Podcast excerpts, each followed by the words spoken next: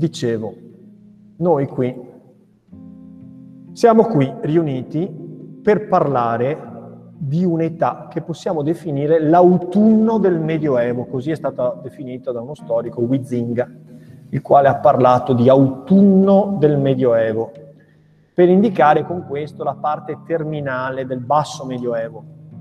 Il basso Medioevo, il basso Medioevo lo sappiamo, viene periodizzato così anno 1000, termine acquo della rinascita, e poi il termine finale sarebbe la scoperta dell'America, 1492, che coincide anche con la fine della Reconquista e quindi la cacciata dei musulmani dalla terra di Spagna. Da che cosa si vede che eh, il Medioevo sta finendo? Beh, allora provo a darvi qualche elemento per vedere se riuscite a seguirmi. Quali sono gli aspetti per i quali si caratterizza il basso Medioevo? Anche l'alto veramente.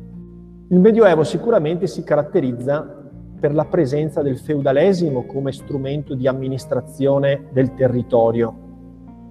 Feudalesimo lo sappiamo in modo barbarico di governare, dico barbarico perché eh, era tradizionale nel popolo dei Franchi, ma certamente non era il modo che i romani avevano di governare il proprio impero. Quindi è una sorta di invenzione di una popolazione che i romani avrebbero definito barbara. Quindi il feudalesimo. Un secondo aspetto per cui si caratterizza il Medioevo è la presenza di poteri ad ambizione universalistica. Il Papa e l'impero, questa riedizione dell'impero, una riedizione abbastanza direi sbiadita rispetto all'impero romano. Allora, se parliamo di autunno del Medioevo, che cosa dovremmo vedere? Dovremmo vedere progressivamente il trascolorare, lo scomparire lento e graduale di quegli aspetti che sono caratteristici del Medioevo, e cioè in primis il sistema feudale e in secundis la presenza di forti poteri ad ambizione universalistica. Allora, sapreste voi, sulla base delle lezioni recenti che abbiamo svolto, indicarmi almeno un elemento che noi abbiamo messo sotto i riflettori e che può essere riconducibile a questo autunno del Medioevo, così come l'abbiamo qui definito?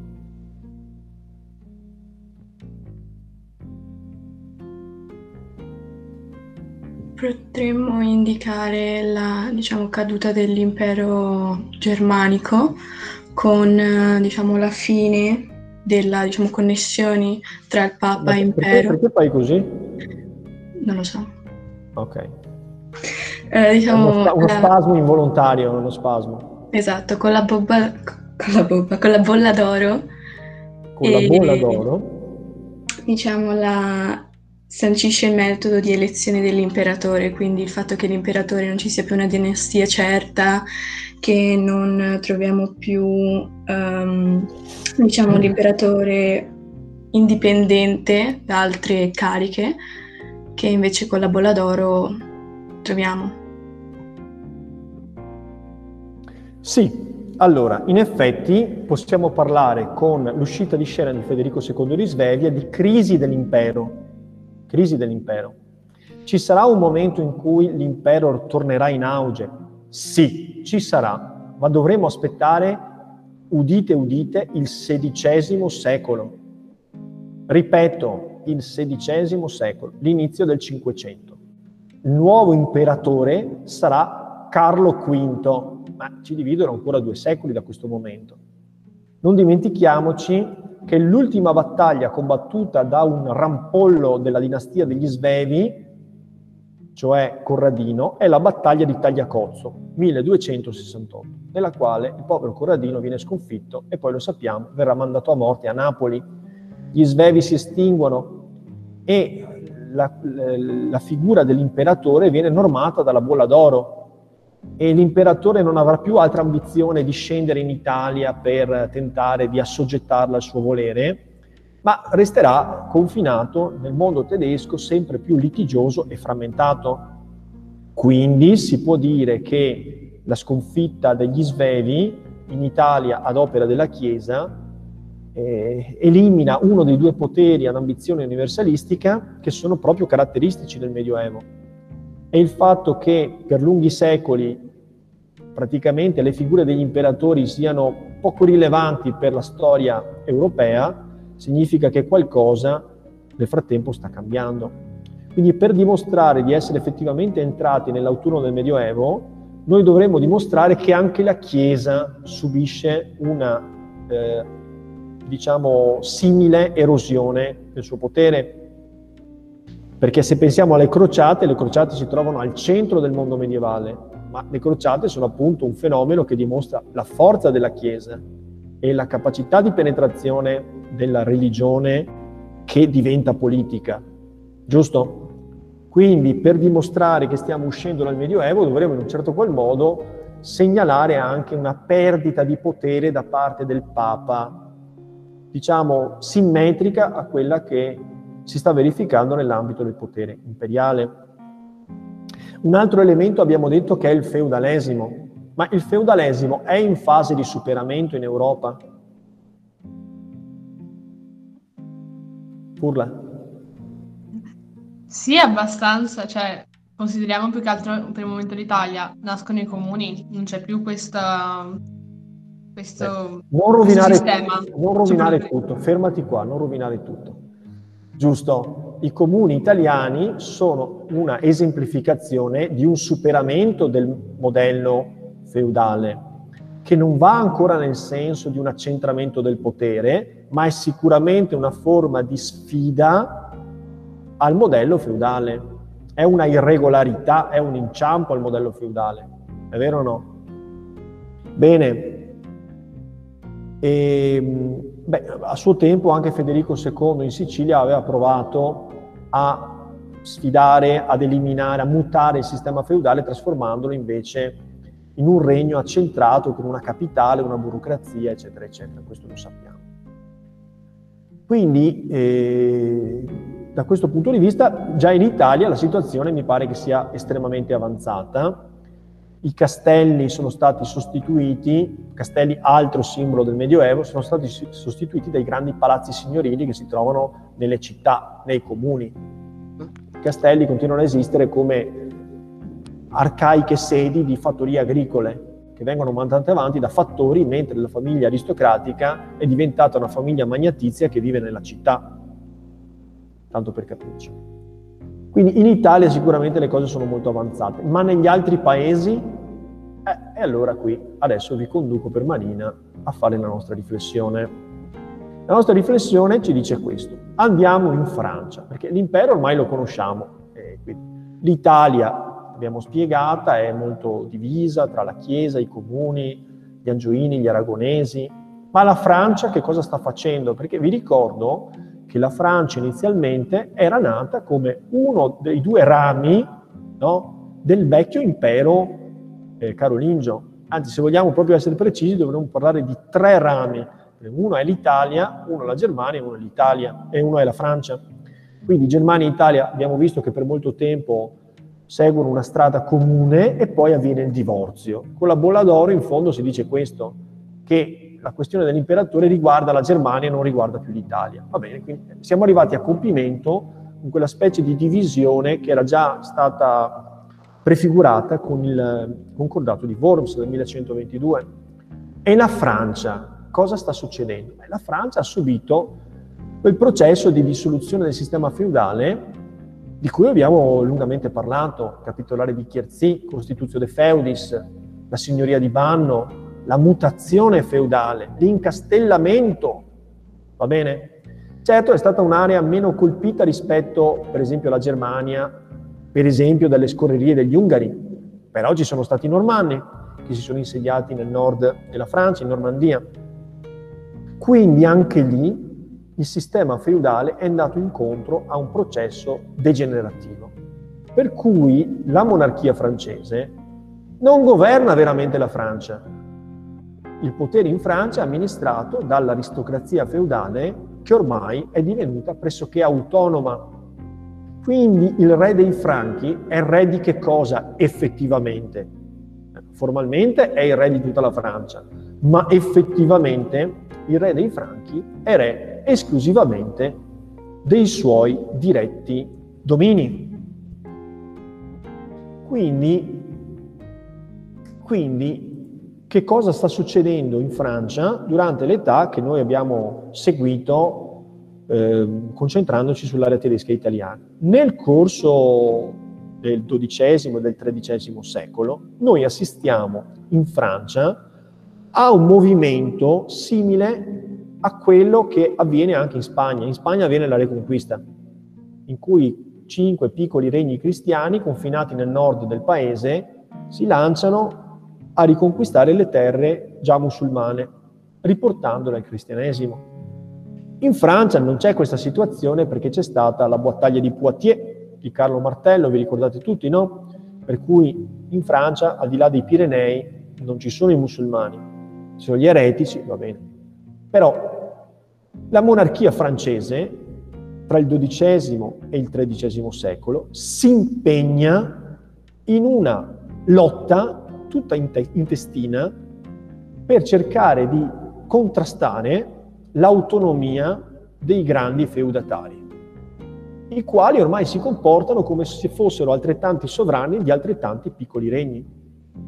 Per esempio il conte di Tolosa, il conte di Fiandra, in sostanza noi ci rendiamo conto che la monarchia francese è costretta a sconfiggere uno alla volta i suoi vassalli nel tentativo di riaffermare la centralità della dinastia e della monarchia. Qual è la situazione nel 1180?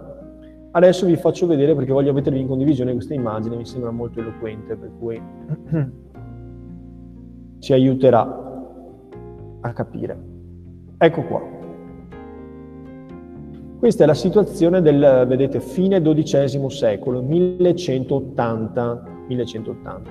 Vedete appunto la situazione è già parzialmente stata sistemata da parte della monarchia francese. In blu vedete contrassegnati i domini reali, i domini reali, cioè i domini direttamente soggetti al re di Francia. Nel 1180 re di Francia è un sovrano che noi dovremmo già conoscere, che è Filippo II Augusto. Noi l'abbiamo già citato questo Filippo II Augusto, se non ricordo male, perché ha partecipato... Nella terza crociata? Perché ha partecipato alla terza crociata, la crociata dei re o degli imperatori, insieme a Federico Barbarossa, vi ricordate, e a Riccardo Cuor di Leone. Bene, quindi è bene sapere che Filippo II Augusto ha dedicato la sua vita, oltre che alla crociata, anche a uno sforzo di riaccentramento del territorio, del regno, nelle sue mani, sconfiggendo e costringendo all'alleanza, all'obbedienza, le grandi contee di cui si componeva il territorio francese, o meglio, il regno dei Franchi, come ancora è chiamato. Come si vede la situazione è già molto avanzata, infatti noi abbiamo i domini reali in blu, poi abbiamo in verde feudi che sono stati riportati sotto il dominio della corona, quindi sono gestiti dall'aristocrazia, ma da un'aristocrazia che ha deposto questo suo atteggiamento di, eh, come dire, di disubbidienza nei confronti del sovrano e che ha accettato nuovamente il giuramento vassallatico e una forma di controllo da parte della monarchia. In giallo vediamo gli ampi domini ecclesiastici. ecclesiastici. Qua si capisce anche bene perché ad un certo punto il re di Francia eh, immediatamente dia seguito alla richiesta di Innocenzo III di una crociata contro i catari. Si capisce bene? Perché la crociata contro i catari eh, che può essere considerata appunto una, una, specie di forma anomala di crociata, normalmente è diretta verso la Terra Santa, dà l'opportunità e una scusa al re di Francia di intervenire contro un'area del paese relativamente anche non soltanto politicamente, ma anche linguisticamente e culturalmente autonoma, come è la Provenza, riportandola sotto il suo controllo. Però la cosa che è veramente imbarazzante, veramente imbarazzante, è notare questo aspetto, e cioè che circa metà della Francia, nel 1180, è dipinta in rosso. Se guardate la didascalia, vedrete che c'è scritto questo. La parte in rosso è la parte dominata dal re d'Inghilterra. Allora a questo punto io vi farei una domanda, ma come mai il re d'Inghilterra possiede più feudi del re di Francia? È una situazione paradossale. Cioè il re, de, il re dei Franchi dovrebbe essere il re del regno di Francia. Però se andiamo a vedere la consistenza territoriale di territori direttamente dominati dalla monarchia francese, guardiamo il blu, è incommensurabilmente più piccola, vediamo sono i territori circostanti Parigi, rispetto all'area dominata dal re d'Inghilterra.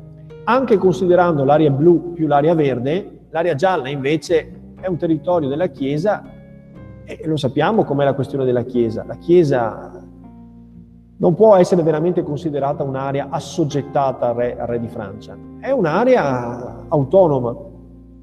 Comunque sia, vedete che ad ogni modo eh, preponderanti sono ancora i feudi inglesi rispetto ai feudi sottoposti direttamente o indirettamente al controllo del re di Francia. Come mai siamo in questa situazione?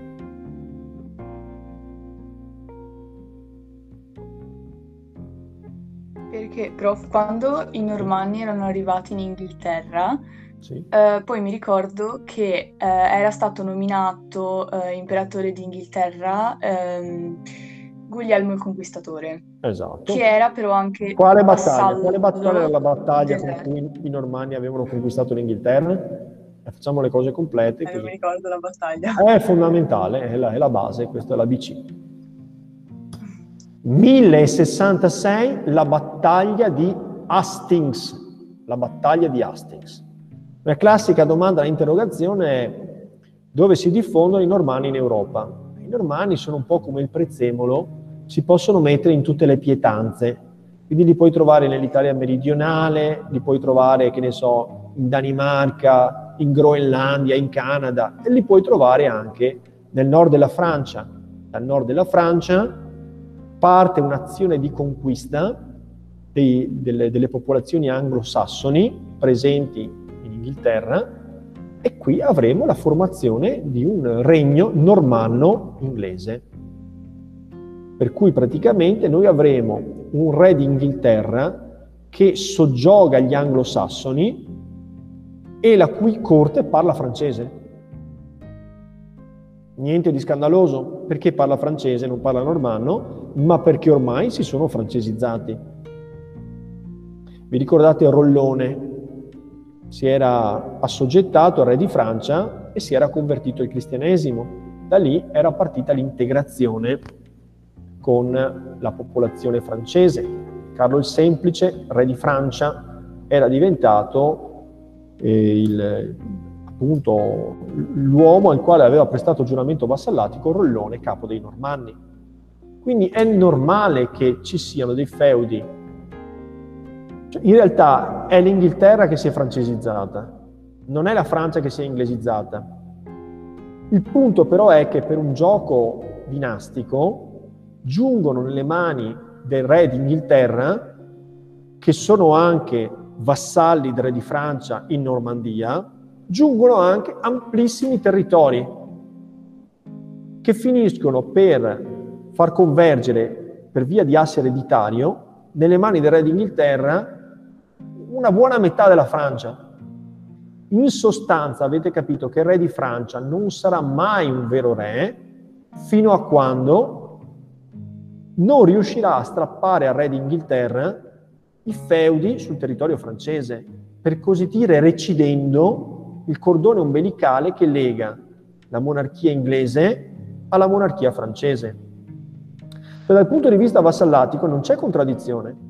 Il re d'Inghilterra è re nella sua isola, ma in Francia è un vassallo del re di Francia. Ma è evidente che, data la sproporzione delle forze in campo, si potrà pensare da parte del Re d'Inghilterra a completare l'unificazione dei due lati della manica, delle due sponde della manica, in maniera tale che si crei un unico regno normanno al di qua e al di là del mare. Questa sarebbe la logica.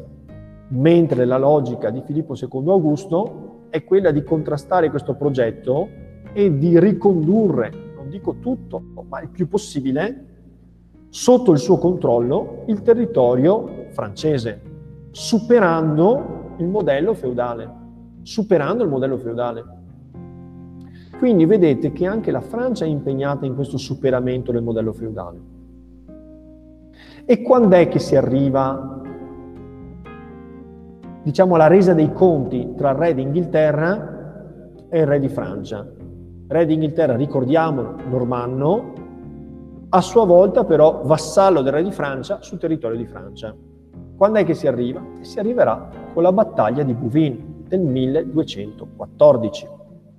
Qua ci vuole un grandissimo sforzo da parte vostra, grandissimo sforzo da parte vostra, perché dovrete ricordarvi che la battaglia di Bouvines si collega con un'altra contesa che noi abbiamo visto accadere nell'età di Federico II, quando Federico II si è giocato il titolo imperiale con il suo avversario, già prediletto dalla Chiesa e successivamente abbandonato da Innocenzo III, in quanto aveva assunto degli atteggiamenti e dei comportamenti contrari alla Chiesa, cosa che peraltro avrebbe fatto dopo anche Federico II, ma questa è un'altra storia.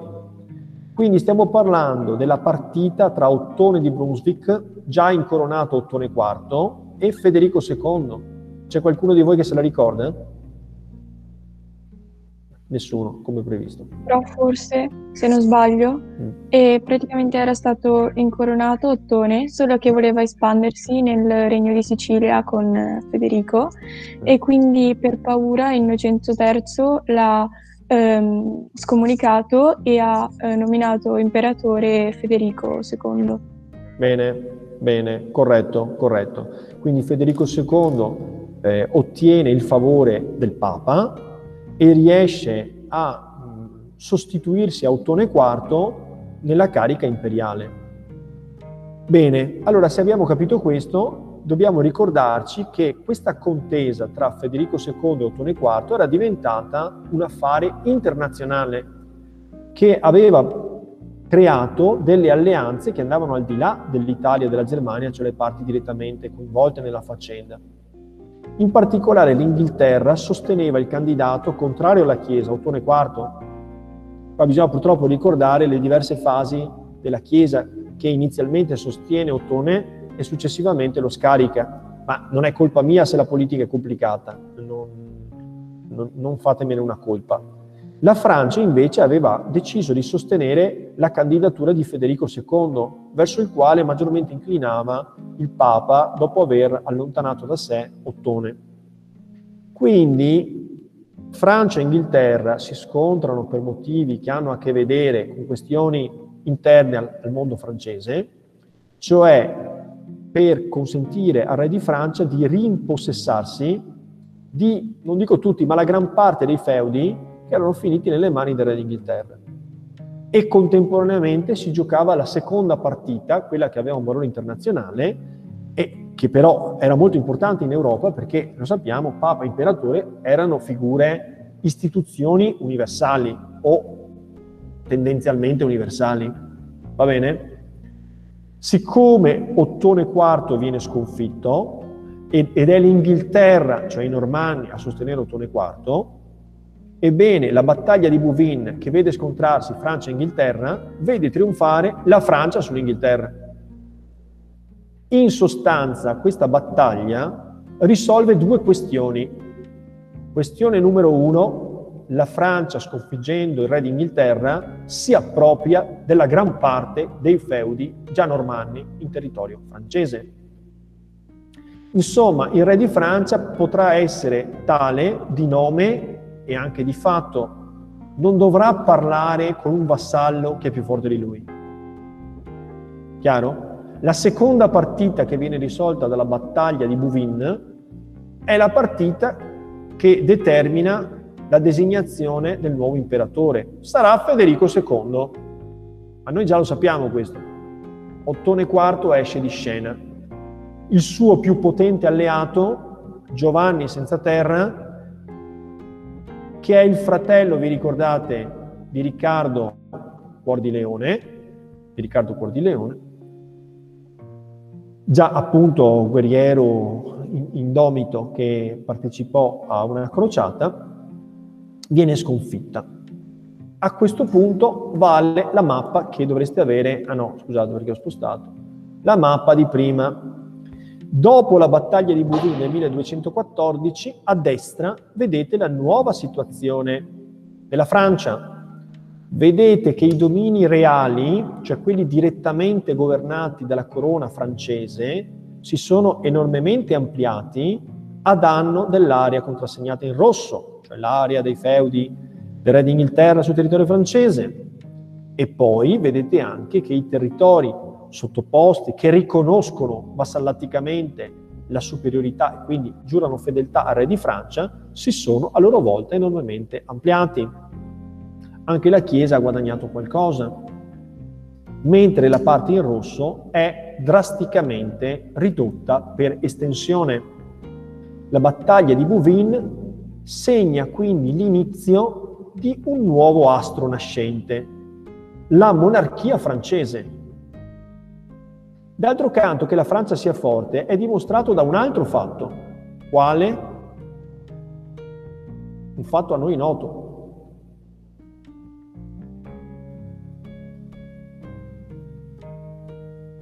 Su ragazzi, dai che vi devo lasciare. Forse la dinastia angioina. Esattamente, esattamente. A chi si è rivolto il Papa quando anche Federico II aveva voltato le spalle alla Chiesa, l'aveva tradita? Al re di Francia. E come mai proprio il re di Francia? Era così potente non valeva la pena chiedere l'aiuto del re d'Inghilterra considerando che era stato sconfitto. Assai meglio rivolgersi al re di Francia. Innanzitutto perché c'era una storia. L'alleanza trono-altare era iniziata con Pipino il Breve e poi con Carlo Magno, proseguita con Carlo Magno, non con l'Inghilterra, ma poi perché la Francia nel 1214 dimostra di essere superiore all'Inghilterra egemonizzata dai Normanni.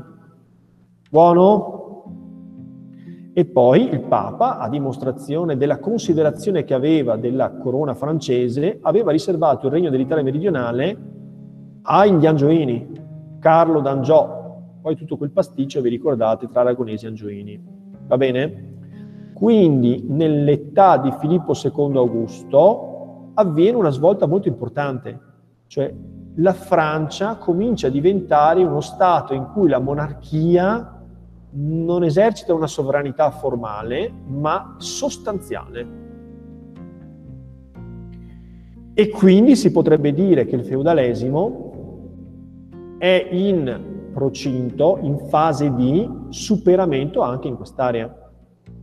Anche in quest'area il rafforzamento della monarchia francese proseguirà nei decenni successivi e farà del re di Francia il nuovo imperatore.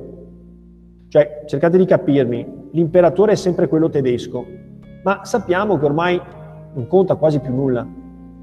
C'è la bolla d'oro, è ricattato dai suoi signori feudali, dalla sua aristocrazia feudale in terra di Germania.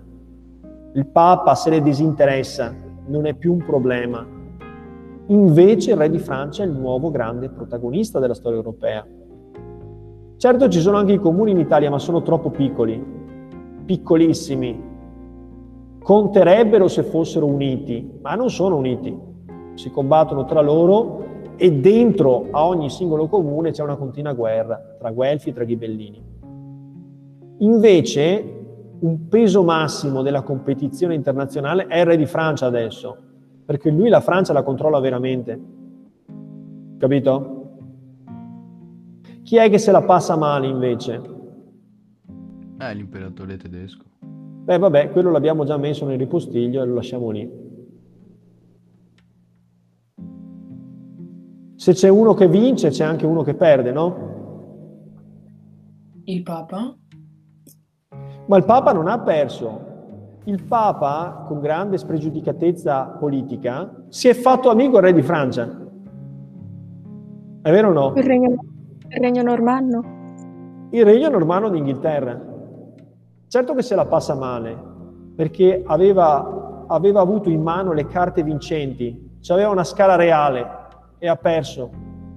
Avrebbe potuto creare una superpotenza, mettendo insieme Inghilterra e Francia. Non ce l'ha fatta. È stato sconfitto da chi teoricamente aveva in mano le carte peggiori, la monarchia francese. Adesso che è sconfitto, secondo voi, sarà avvantaggiato nella creazione dello Stato moderno o sarà svantaggiato?